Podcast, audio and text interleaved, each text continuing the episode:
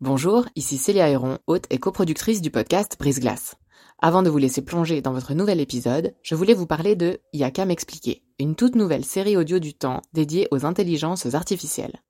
Deux fois par mois, dans Y'a m'expliquer, Grégoire Barbet tentera de démystifier les enjeux posés par ces IA et reviendra sur les principales actualités qui les concernent. Côté podcast, vous pourrez aussi découvrir Sous la coupole, notre podcast d'actualité politique, et bien d'autres encore sur la page letemps.ch slash podcast. J'en profite enfin pour vous dire que vous pourrez bénéficier de nombreuses offres d'abonnement au journal Le Temps, web et print, sur la page letemps.ch slash abonnement au pluriel. Bonne écoute Je me suis regardée dans le miroir beaucoup, beaucoup en me disant, ah mais tiens, ben du coup, si je suis née grâce à un donneur anonyme, ben à qui appartient ce visage, enfin, quels traits appartiennent au donneur. J'ai des petites dents, ma maman pas du tout, donc je pense que les petites dents, ça doit venir du donneur. Donc beaucoup de questions déjà sur physiquement, euh... ouais, se dire que ce donneur qui est complètement inconnu, il fait partie de moi, c'est très bizarre. Bienvenue dans la quatrième saison de Brise Glace, un podcast du temps qui s'intéresse à tout ce qu'on n'ose ni dire ni demander aux gens qui nous entourent.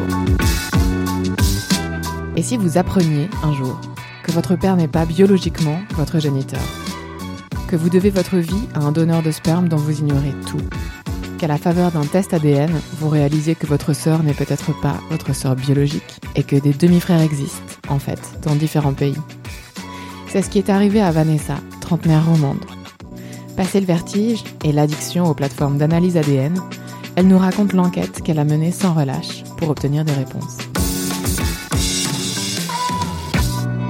Je m'appelle Vanessa, j'ai 38 ans. J'ai grandi en Suisse romande, enfin je vis toujours en Suisse romande. J'ai deux enfants et je suis mariée. J'ai une sœur aînée, un frère jumeau. On est, on s'entend super bien les trois. Bon, c'est que le chiffre 3, des fois, il y a eu un peu des petites bagarres, euh, deux contre un, mais on a quand même très bien vécu tout ça. Et hum, j'ai grandi dans une famille très aimante, avec deux parents très présents. Une vie assez euh, normale, rien en particulier, enfin, euh, beaucoup de chance, un joli environnement. Est-ce que vous avez des souvenirs enfants de vous être un peu moqués les uns les autres de votre apparence physique ou des différences qui pouvaient exister entre vous physiquement? Alors régulièrement, on nous disait que mon frère jumeau et moi, on se ressemblait beaucoup, mais qu'avec ma sœur aînée, on se ressemblait beaucoup moins. Et des fois, il y a eu des petites vannes entre nous de dire ah mais toi t'es adopté. Bon, ça revenait pas non plus tout le temps. Mais c'est vrai que c'était surtout beaucoup des remarques des amis, de personnes extérieures qui nous disaient euh, les différences physiques. Mais jusqu'à mes 37 ans. Vraiment, j'ai pas un souvenir d'avoir mis en doute mes, mes liens biologiques avec mes parents. Mais le déclencheur, ça a été cette émission française, euh, un documentaire qui parlait de personnes qui étaient en quête de leurs origines. Donc il y avait plusieurs portraits, il y avait différentes sortes de quêtes euh, identitaires, dont euh, deux personnes nées grâce à un don de sperme anonyme. Ça, c'était il y a bientôt deux ans. Et j'ai vu cette émission et vraiment, ça m'a fascinée. Et j'ai ressenti le besoin de partager avec mes proches, envoyer dans le groupe WhatsApp euh, avec ma, ma, famille. On a un groupe WhatsApp. Et je leur ai dit, ah, regardez cette émission, c'est fascinant. Et puis dans l'émission, ils font un test ADN. Ah ben tiens, je vais m'acheter un test ADN. J'ai envie de connaître mes origines ethniques parce que ma maman est anglaise et mon papa est suisse. Donc je voulais juste voir si ça allait bien confirmer ces zones géographiques.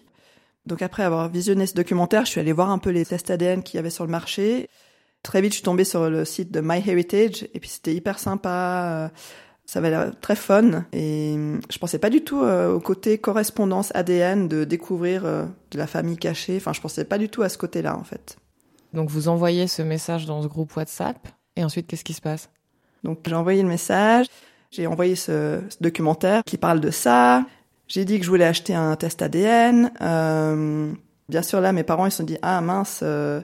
Si elle fait ce test ADN, elle risque sûrement de, de découvrir notre secret. Et ma mère, quelques jours après, dit Ah, ce serait sympa qu'on se voit les cinq. Ça fait longtemps qu'on s'est plus vu, juste les cinq. Mais sans dire qu'il y avait une raison précise. Donc, moi, à ce moment-là, je devais partir à Londres, donc j'ai même pas répondu à son message, la pauvre.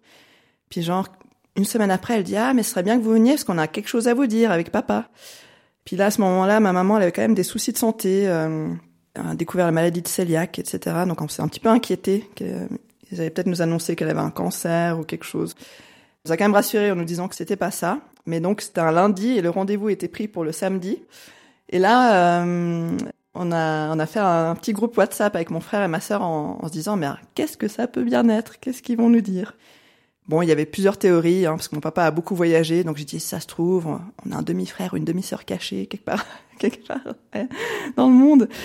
Mais très vite, j'avais ce pressentiment, je me disais, ah, mais vous vous rappelez, on a, nos parents nous ont toujours dit qu'ils avaient mis sept ans avant d'avoir ma sœur. Donc on a toujours eu cette information que ça avait mis du temps. Et euh, j'avais dit, ah, mais ça se trouve, papa est stérile, et ils vont nous annoncer qu'on est là grâce à un, un don de sperme anonyme. Bah, finalement, j'avais deviné. Yves, mon frère jumeau, euh, est à mais non, euh, peut-être que papa va nous dire qu'il a gagné au loto. Euh, enfin, Vanessa, t'as une imagination débordante. Enfin, lui, il croyait pas du tout, quoi.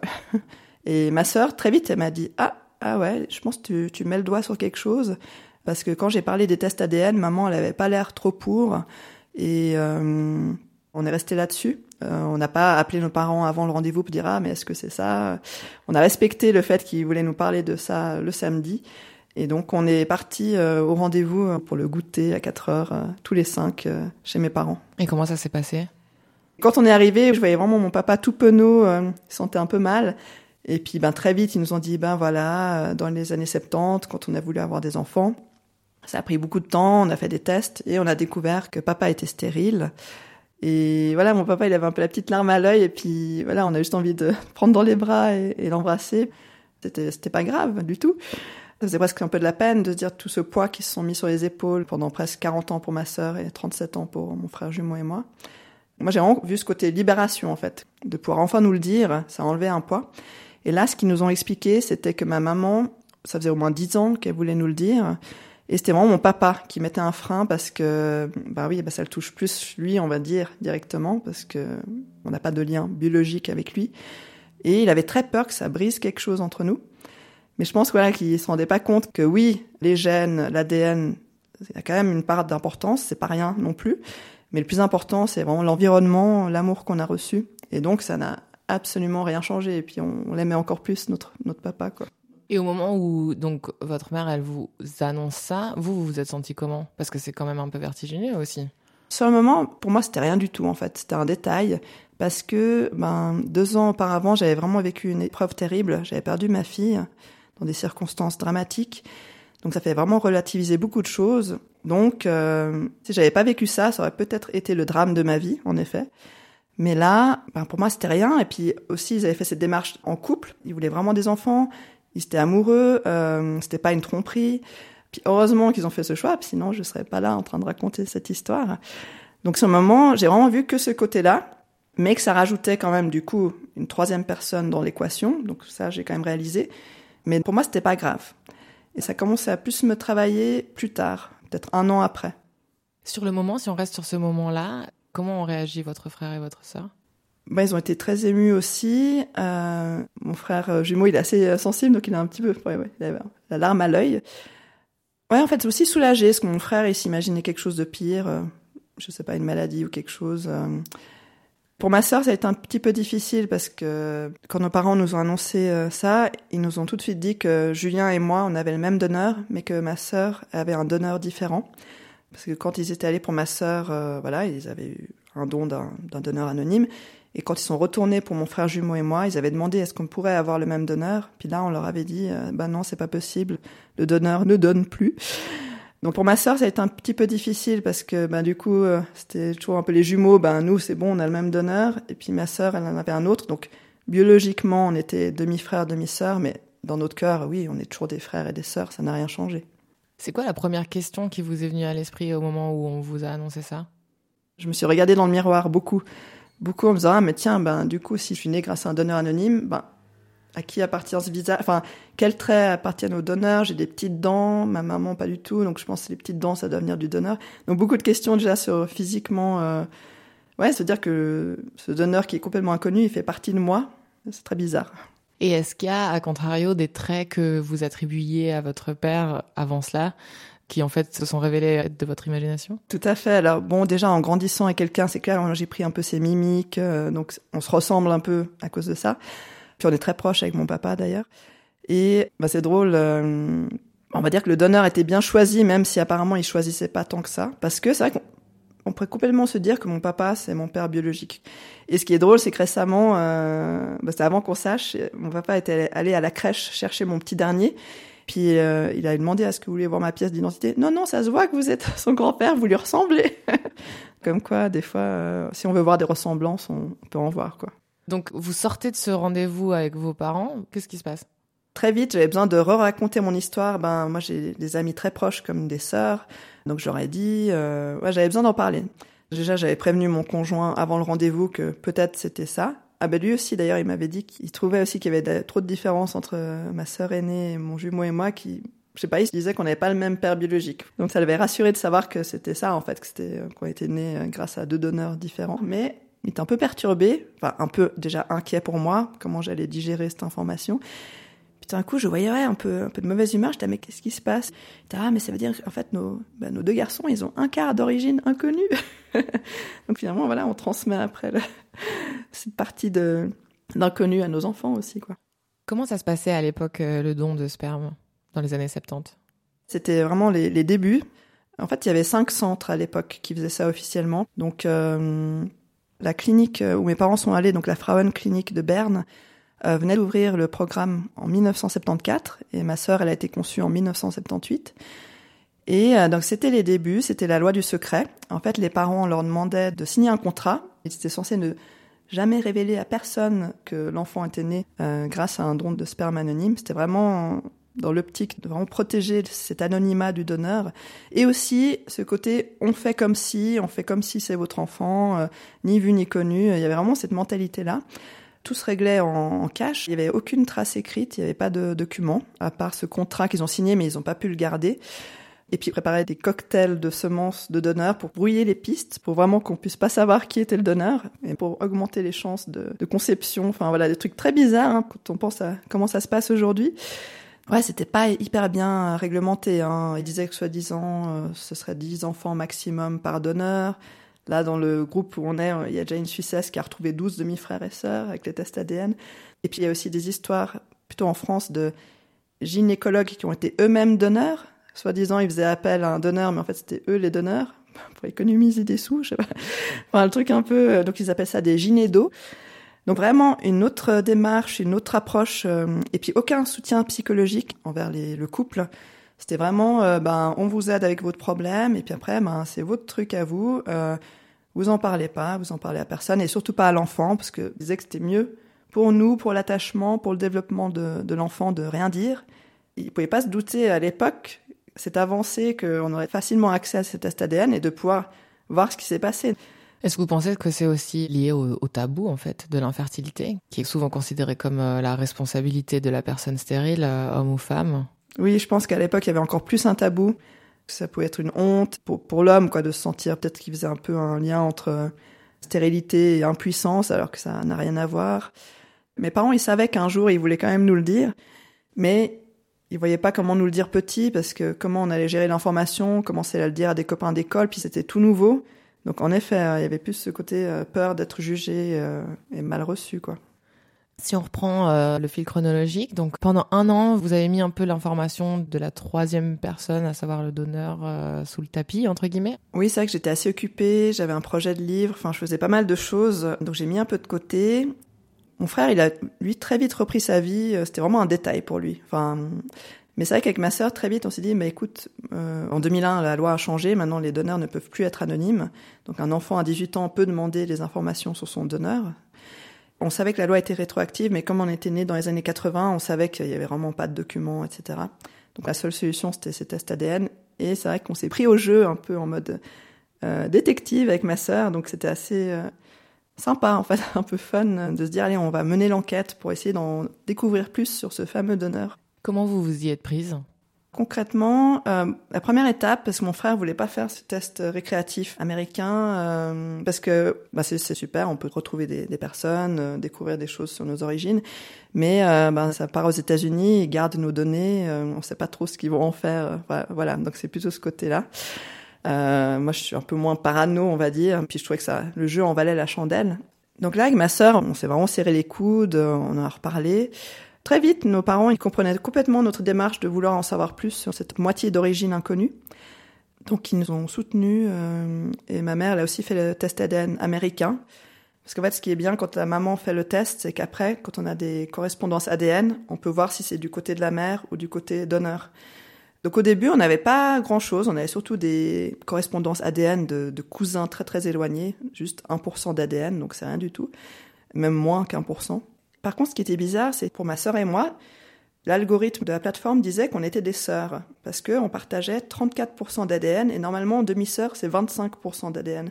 Donc déjà là, on s'est dit, ah tiens, il y a peut-être un lien de famille entre nos donneurs, enfin, peut-être qu'ils sont de la même famille, des cousins, ou et quelques mois après, ben là, il y a ma première grande correspondance ADN qui est apparue sur la plateforme. Parce qu'en fait, une fois qu'on a fait le test, on est sur leur plateforme.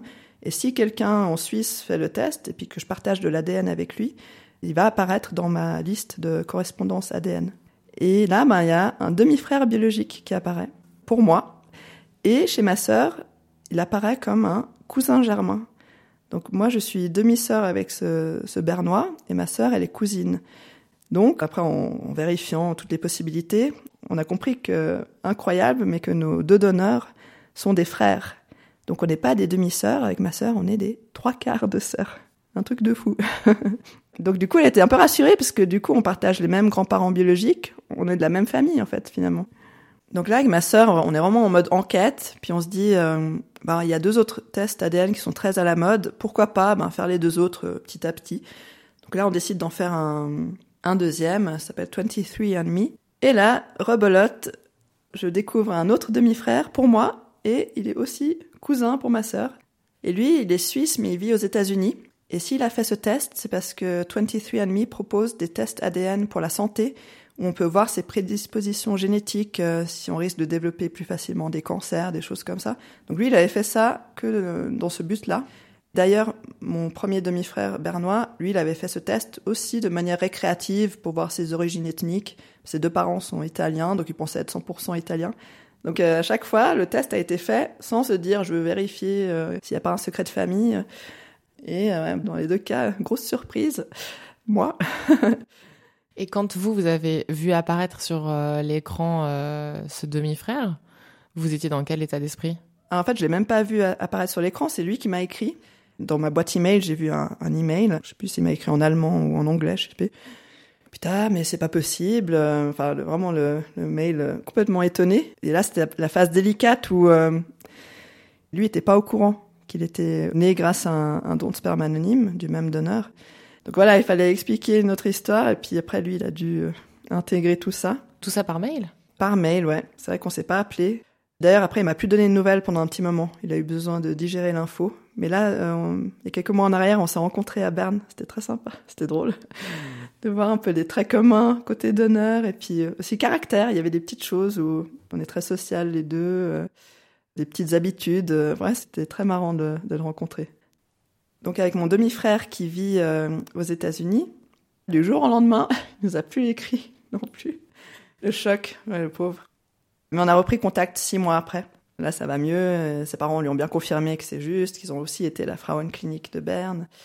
Donc là, c'est sympa. On est en, lien avec euh, mes deux demi-frères euh, par-ci, par-là, hein, parce qu'on a tous euh, nos vies bien occupées. Donc ça, c'était le deuxième test. Donc c'était quand même hyper intéressant bah, que ça confirme qu'un demi-frère pour moi, ça fait un cousin pour ma sœur. Donc il y a vraiment ce lien. Et on décide de faire cet ultime test américain qui s'appelle Ancestry DNA. Ça, c'était en début d'année. On a eu une correspondance ADN super intéressante. Euh, c'était une euh, cousine germaine euh, au niveau d'un de nos deux grands-parents biologiques. On n'est pas encore sûr aujourd'hui à 100% qui est le donneur, mais on, s'approche, on sait déjà de quelle région un côté de la famille vient, ça en est mental. J'étais en contact avec des gens de cette famille, c'est une immense famille, beaucoup d'enfants à chaque génération, donc ça rend l'enquête très ardue, parce qu'il faut procéder par élimination, vérifier les descendances, les fils euh, qui pourraient correspondre, faut vérifier l'âge, si ça correspond. Est-ce qu'ils ont bien été sur Berne à cette époque-là? Ils prenaient beaucoup des étudiants en médecine. Enfin, c'est l'information que mes parents ils ont reçue et puis d'autres personnes l'ont confirmé. Enfin, ils disaient ça en tout cas. Donc il y a un côté vraiment enquête et puis se mettre en contact avec des gens euh, très délicats en expliquant son histoire, mais il y a vraiment ce côté aventure humaine hyper sympa où j'ai rencontré des gens très ouverts d'esprit dans cette famille qui voulaient nous aider. On n'est pas très loin de de savoir qui sont nos donneurs. Et si c'est eux, ils veulent pas le dire, quoi, pour l'instant. Donc dans le doute, on veut pas être trop insistante et hum, là on est dans une phase où on décide de laisser un peu le temps passer. C'est un peu frustrant parce qu'on pense qu'on est vraiment tout près du but, mais en même temps, voilà, on veut respecter aussi. Puis peut-être si on se trompe, on veut pas trop euh, déranger, quoi. Donc euh, on est un peu en attente là. Mais vous auriez accès à quel genre d'informations? Si ça correspondait, vous pourriez demander un- une adresse mail, un numéro de téléphone, vous feriez comment? Ouais, je pourrais avoir le nom des personnes, les descendances. Non, non, il y aurait moyen qu'on les contacte. Mais c'est sûr que ce serait assez délicat. Et puis, il faut vraiment qu'ils comprennent la démarche. Ben, déjà que la loi a changé, donc euh, théoriquement, on devrait pouvoir les contacter officiellement. Et puis aussi que c'est vraiment une histoire de quête identitaire, pas du tout de filiation. Notre papa, on l'a, euh, c'est le seul et unique. D'ailleurs, j'aime pas du tout ce mot père biologique. Je trouve très perturbant parce qu'il y a le mot père dedans. Pour moi, c'est un donneur, c'est un géniteur. Il y a plus de distance dans ce mot. Mais en même temps, ce donneur, c'est pas juste une cellule, c'est un être humain. Grâce à lui, euh, bah, j'existe.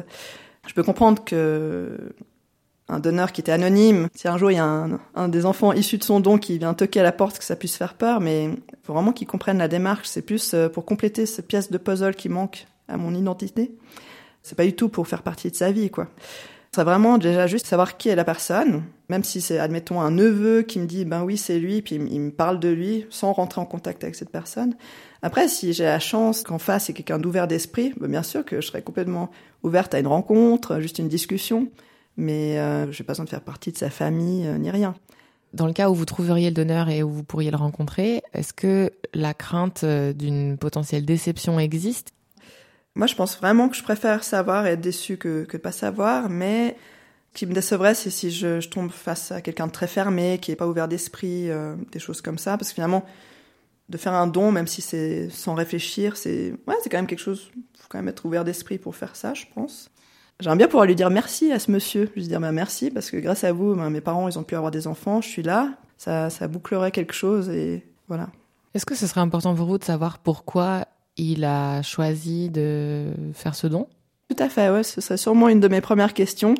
Bon, je sais qu'à l'époque, c'était rémunéré, et il y avait même un, donneur qui avait témoigné dans un journal suisse-allemand qui disait que grâce à ses dons, et puis certains de ses colocs faisaient aussi des dons, bah, ils, pouvaient payer leur loyer. Donc euh, j'imagine qu'il y avait un côté, en fait, euh, un peu pour gagner des sous. Aussi, à l'époque, le don de sperme, c'était vraiment présenté comme un don de sang. Donc euh, clairement, ils pensaient pas plus loin que ça, il n'y avait pas de recul à se dire, bah, un jour, ça va devenir un être humain qui va se poser des questions. Donc avec ma sœur aînée puis une amie qui est aussi née par don, on a voulu créer un site justement pour sensibiliser sur ce sujet, que ce soit au niveau du donneur ou des parents de, de pourquoi c'est important de le dire aux enfants, au niveau de la psychologie, euh, les donneurs qui comprennent les démarches qu'on a de vouloir savoir qui ils sont, que c'est vraiment pas pour s'immiscer dans leur vie, mais juste euh, répondre à nos questionnements en fait. Puisque vous avez créé ce site internet, est-ce que vous avez été contacté par des gens qui ont fait ces démarches euh, récemment?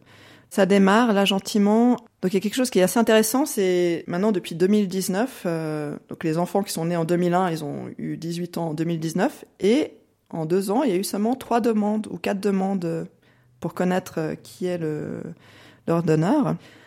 Et je pense qu'il y a deux raisons à ça. C'est déjà pour ces personnes-là de savoir qu'ils peuvent avoir accès à l'information. Le fait de l'avoir sur un plateau, peut-être que les gens se disent, ben non, je n'ai pas forcément envie de le savoir.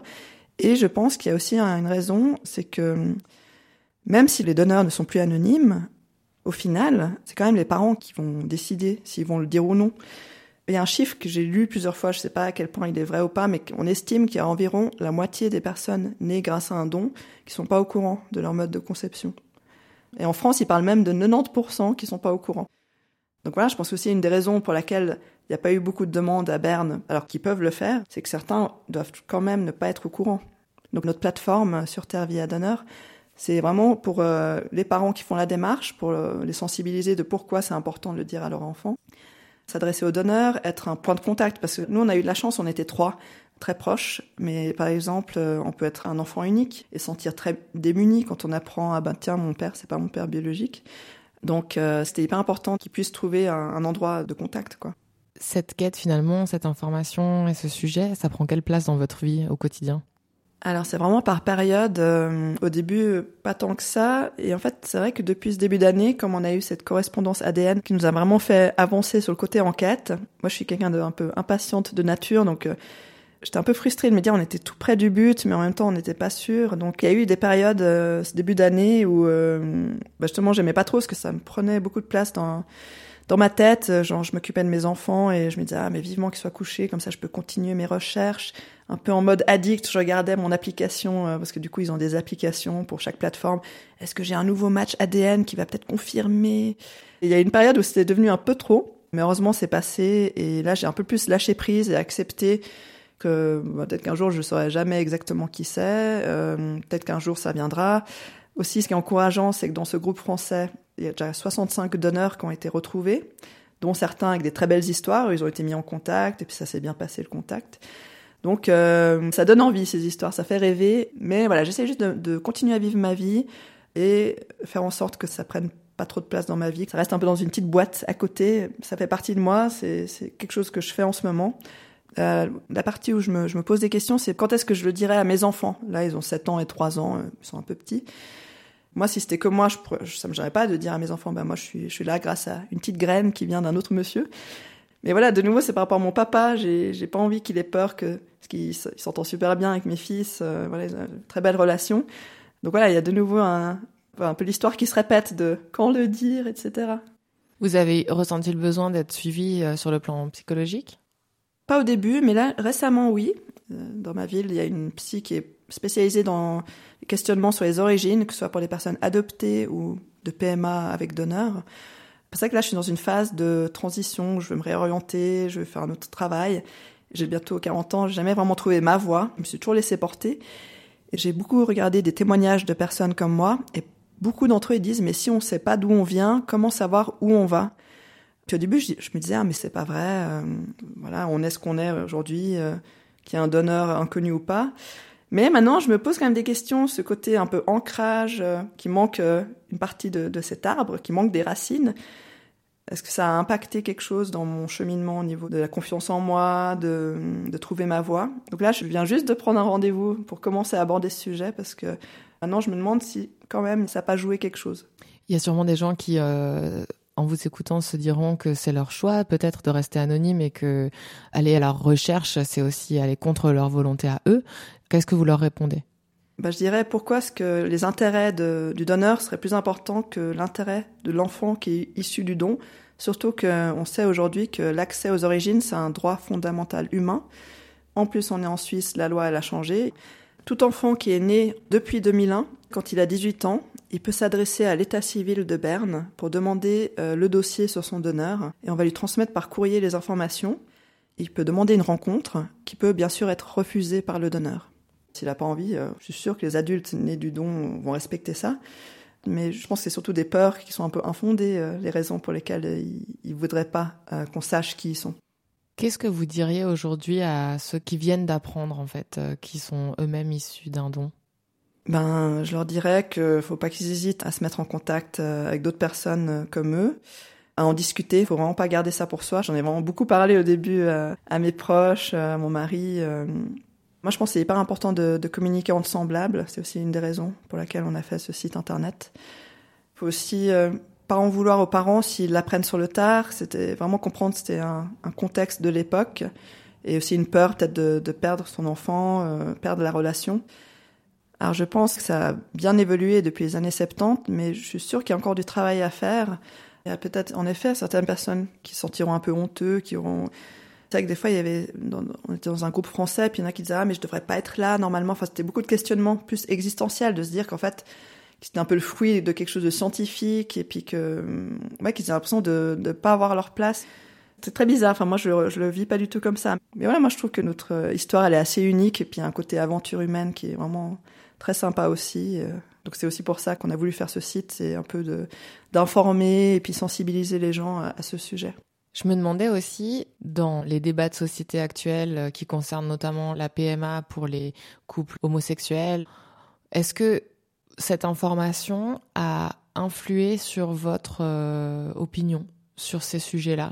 Oui, alors en effet, euh, au début, j'étais dans un groupe français, puis chez eux, c'est toujours anonyme le don, et je me disais, ah, mais en Suisse, on est vachement en avance. Puis après, quand j'ai vu qu'en fait, il y a, y a, pas de don d'ovocytes en Suisse, le don de sperme, c'est que pour les couples mariés, non, non, on a encore beaucoup de travail à faire en Suisse pour que ça s'ouvre plus, que ce soit possible pour les personnes euh, homosexuelles euh, en couple d'accéder aux dons de sperme, euh, aussi le don d'ovocytes. Je comprends pas pourquoi ça n'existe pas en Suisse. Donc en effet, je me suis plus intéressée à la question depuis que j'ai appris mon mode de conception. Puisque ça change finalement très peu de choses dans la relation avec votre père, est-ce que vous vous êtes parfois dit que ça aurait pu être aussi bien de ne jamais le savoir? Non, alors moi je suis, une personne qui pense que hum, aucun secret n'est bon. Je trouve que c'est beaucoup plus sain que tout soit dit, même quand la, vérité n'est pas très agréable à entendre. Vraiment pour euh, dire les choses, euh, libérer la parole, que ça sorte. Peut-être s'il n'y avait pas eu cette émission, si j'avais pas attendu la perche chez mes parents, bah là je le saurais sûrement pas encore. D'ailleurs mon père disait toujours à ma mère, bah tu leur diras le jour où je serai mort. Je disais, bah, merci. Heureusement qu'on l'a su avant quand même, ça aurait pas été très drôle d'apprendre ça après quand même. Donc non, non, en effet, euh, je préfère vraiment savoir. Moi, je me disais qu'il y a une petite chance pour que ce donneur ne soit plus là. C'est vrai, et c'est arrivé. Ouais, mais si un jour je retrouve, euh, même de savoir qui c'est alors qu'il est plus là, euh, déjà avoir juste une photo et puis que quelqu'un m'explique qui il était, ce serait mieux que rien. Merci d'avoir écouté ce nouvel épisode de Brise Glace et d'être toujours plus nombreux à nous suivre pour cette quatrième saison. Je suis Célia Héron. Cet épisode a été réalisé en collaboration avec Virginie Nussbaum et a été monté par Sylvie Coma. Pour découvrir ou redécouvrir tous les autres, rendez-vous sur la page letemps.ch slash podcast ou sur vos applications d'écoute. À dans 15 jours.